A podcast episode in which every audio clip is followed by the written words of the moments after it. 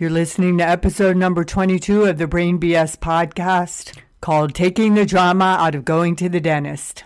Welcome to the Brain BS podcast, where you will learn how to recognize when the BS detector in your brain is sounding off and how to use that knowledge to get what you want out of life. Now, here is your host, certified life coach from the Life Coach School and podcast newbie extraordinaire, Maureen Kafkas from MK Coach LLC. Hello, and welcome back to the Brain BS podcast. It is a beautiful day here in Winnetka, Illinois. I did my recording earlier and I just listened back to it. And oh my goodness, I did the podcast recording before I got coached by my new coach today. I just started. I just hired a coach for three months for one on one, and I'm super excited about it. And already in one session, she showed me things about my brain that I didn't even know. And I mean, I've really been looking at my brain, so that's pretty remarkable.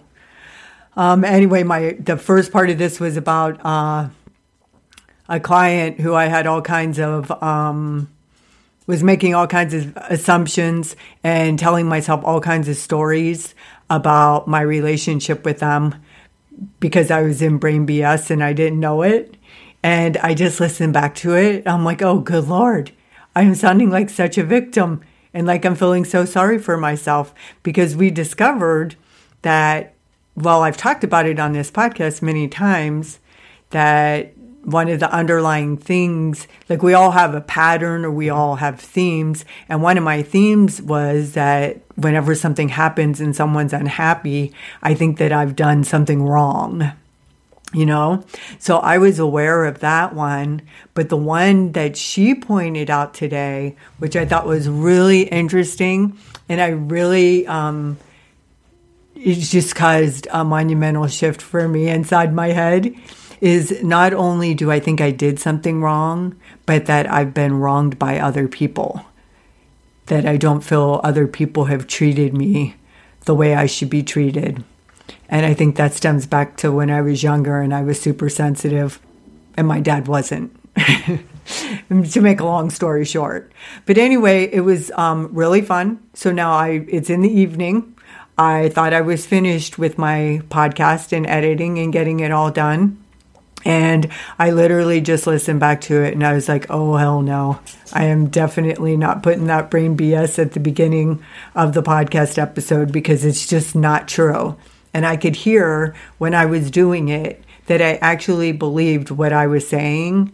And I'm just honestly stunned by um, how much I put myself into victim mode and feeling like I'm being wronged because that's what we do. When we have those themes and we have those patterns, then that's what we look for. So we have a thought and we look for evidence to support that thought. We don't walk around thinking, oh, I want to learn something new that I never knew before, and I'm so open to everything. That's just not the way our brains work.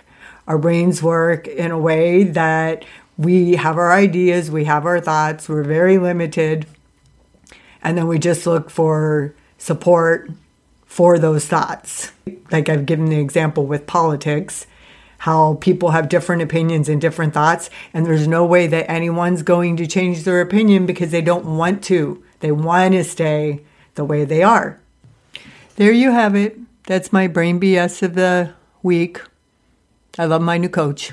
Okay, well, last week's episode, I started out with the brain BS about going to the dentist.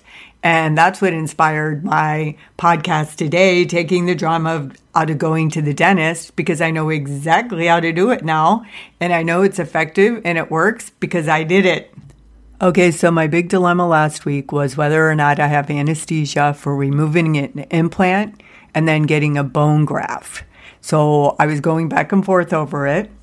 So, what I want to talk about today is I want to share with you how my thought process looked initially where there was quite a bit of brain BS, how I changed the way I was thinking on purpose, and how I managed my mind leading up to the visit. Okay, so let's start with about 12 years ago. I had to get a tooth pulled, and I received an implant that I mistakenly thought was going to last forever. Um, it turns out it's not uncommon for the old implants to crack on the collar because of the way they're designed. The procedure was tough because I was not numb enough.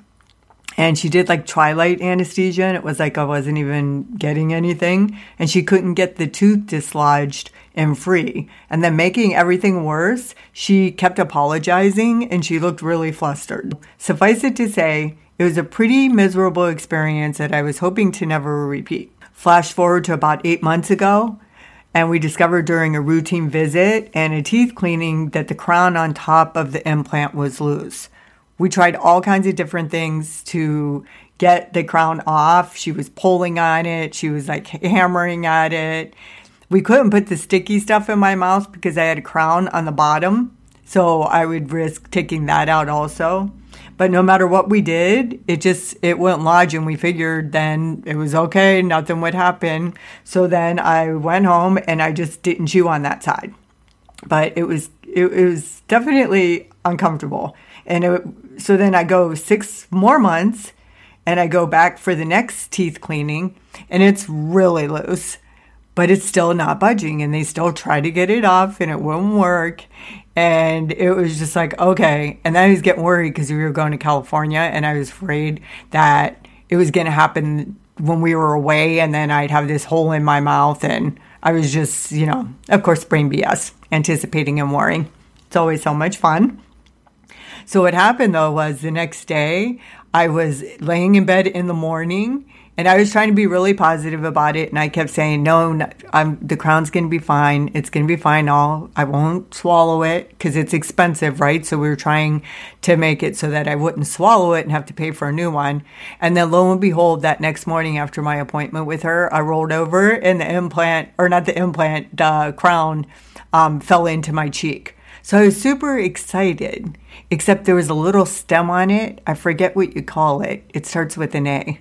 Anyway, it was on there, and I was like, this isn't good because that's kind of what keeps it to the implant. So I was like, how is the crown going to be able to go back on there?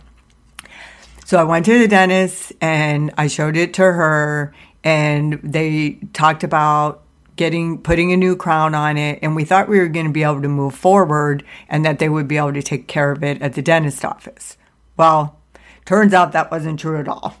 They couldn't do it. It was um, cracked on the collar of the implant which meant i needed to go see an oral surgeon and i was most likely going to have surgery. Well needless to say my initial feelings about that were total fear and then my thought was, this is going to be bad if it's anything like the last time. Of course, I went to the past to see what I'm capable of creating in the future because that's what we all do that have a brain. I figured if it was bad before, it's going to be bad again. So when I sat down and talked to the oral surgeon, who was really nice and I really liked him, um, but he did look like he was 12 years old, I was like, really? Oh my gosh, like it cracked me up. and he said he gets that a lot. Um, he turned out to be awesome though. And so if you ever need an oral surgeon in the Winnetka, Illinois area, let me know and I will give you his name. I don't want to mention it on here because I didn't tell him I was going to. But anyway, so he was really nice. He was sympathetic. And he said, Well, we can totally put you under if you want. And I was like, Yes, that's what I want. I want to be put under for sure. But then right away, I started to think about some of the problems I've had when I was under anesthesia and how sensitive I am to everything. So I immediately, there was a little part of me that maybe didn't think it was a good idea. But the bigger part of me sure liked the idea, and I was totally all in. It, but it added thousands of dollars to the procedure too, and wasn't going to be covered by insurance because I didn't need to have it. I was still at that point willing to spend the money because I felt like I I just was scared, right? I mean, let's call it what it was. It was just my brain BS, but I thought it was just a good idea at the time. So then after we came to that conclusion, then I really wasn't worried about the procedure going back. I felt pretty comfortable about it because, like, what was there to worry about? Except maybe cognitive problems afterwards because that's what happened the one time when I had anesthesia. I got crazy. I mean, I was so impulsive. We were at this intersection in Chicago. I think it's it's called Five Points, And I took like such an unnecessary risk. I thought my husband was going to die. He just looked at me like, Who are you? He couldn't even believe I did it. Another thing I did was when I was pulling out of Whole Foods. I don't know, uh, like it, so. This is in the on Willow. If you're in the area, it has two lanes going in and two lanes going out. And I actually tried to do a U turn on the one side that was only for going in one direction. Yeah, I did. So when I tell you I'm worried about what anesthesia can do to me, like it's legit. I should be worried. I'm actually puzzled that they never mention this to people when they get put under. But if you think about it, it's kind of like a, causing a brain injury, right? You're knocking a human being out. That's got to have some kind of impact on their brains. There's got to be other brains besides mine that react that way to anesthesia. I'm just saying. All right. Okay.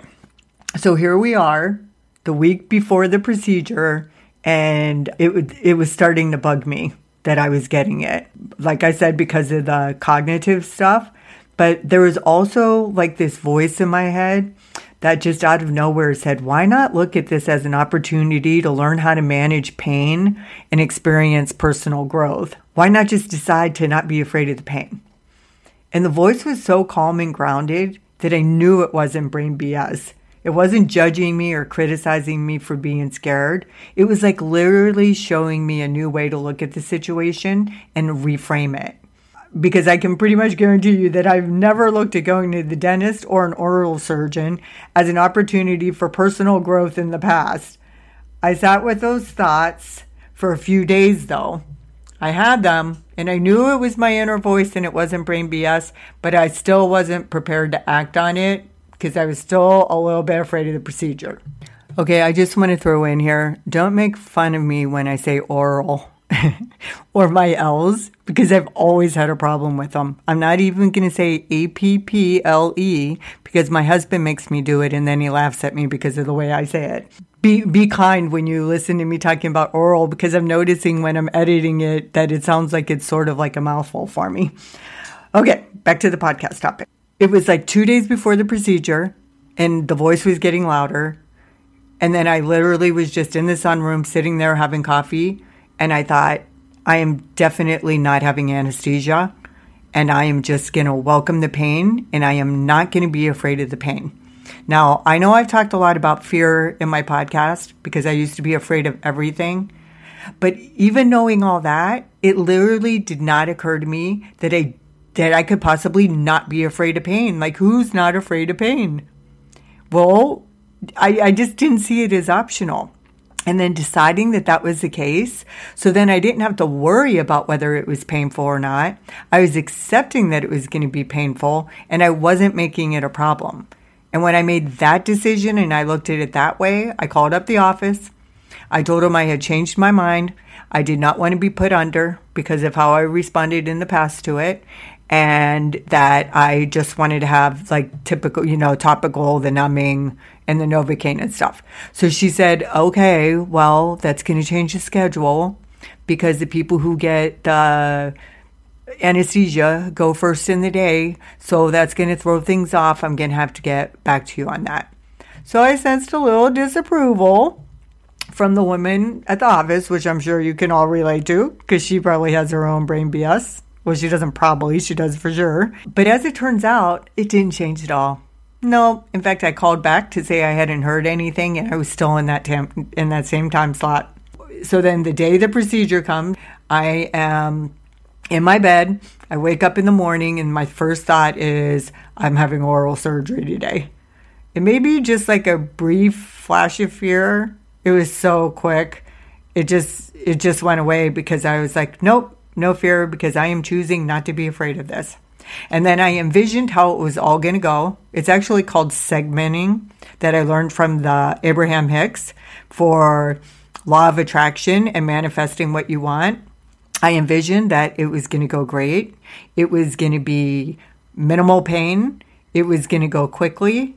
My recovery would be good. I wouldn't need pain medication. The staff would be kind and compassionate and conscientious about my level of pain and how I was doing throughout. And I got myself into the frame of mind that I really believed that that's what was going to take place. So then I arrived at the office and I was feeling really good about myself for the way I was managing my mind and my willingness to not resist the pain. And I can honestly say I was not afraid at all. And I knew I had made the right decision. And this is probably the first time that I ever went to the dentist or an oral surgeon for a procedure and I wasn't scared.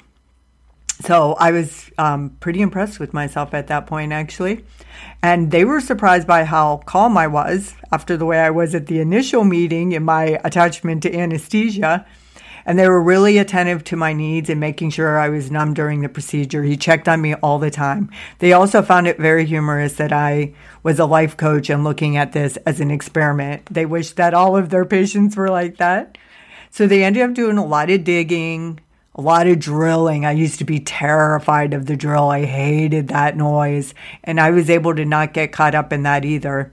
None of it was anything I couldn't handle. There was a couple times like he ended up giving me like eight different Novocaine shots because it was a little uncomfortable. But no anticipation, no anxiety, no stress over it. I was just like staying in the moment, distancing myself from the pain and discomfort and um, dealing with it. I'm like, oh my God, this freaking works. It makes me think of all the times that I've gone to the dentist and I didn't do this. If what we think and what we focus on and give attention to is what we draw to ourselves and is the reality that we create, I am just like thinking about all the experiences that were so terrible because I went in there thinking, oh my God, this is going to be so terrible. And I had no idea that it was because of me that it all happened. It did, it, and I know that because of what has happened here when I went this week and I didn't do that, and it was completely different. I also turned down the pain medications and didn't even need them. I mean, it would have been such overkill if I had anesthesia for that procedure. It really would have been. And it, there was a part of me that knew that, like from the very beginning. But to think that I was able to manage my mind so well that I didn't even, I just took Advil and that the recovery has been so quick and painless and easy is a testament to what mind management and coaching can do for you. I mean, the truth is, the law of attraction is real, whether you want to buy into it or not. So, I'm going to suggest to you that instead of using thoughts in your subconscious brain to create what you're getting that you're completely unaware of and have been hiding from because they're so bad. Like, purposely choose your thoughts. Start manifesting what you want and paying attention to what's going on in your brain. Going to the dentist has been like my least favorite thing to do for decades because you just never know what's going to happen, meaning what procedure is going to be necessary and basically, that's like AKA pain.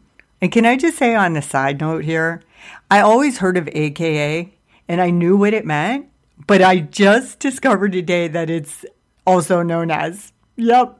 And it, don't tell me I'm the only one because I know it's not possible. Because anything that happens in my brain is happening in another one. But I thought I would share that. So now that I know moving forward that I'm manifesting everything in my life, you can be sure that I'm going to be spending a lot more time on this. I am going to be preparing for things. I'm going to be segmenting. I'm going to envision things going really well from now on whenever I have to go to the dentist. And actually, whenever I have to do anything that I anticipate might be less than wonderful. That's all I have for you today. See you next episode. If you like what you heard here today, I would like to invite you to subscribe to the Brain BS podcast and leave a review of five and share it with every, everybody you know. You can also go to my website, www.thebrainbs.com, and look for coaching options that are available to you and to learn more about the work I do. Lastly, I also would like to invite you to join the Brain BS group on Facebook where we can dig deeper on the topics we discuss in this podcast. And remember, the only thing standing between you and the life you want is your brain BS.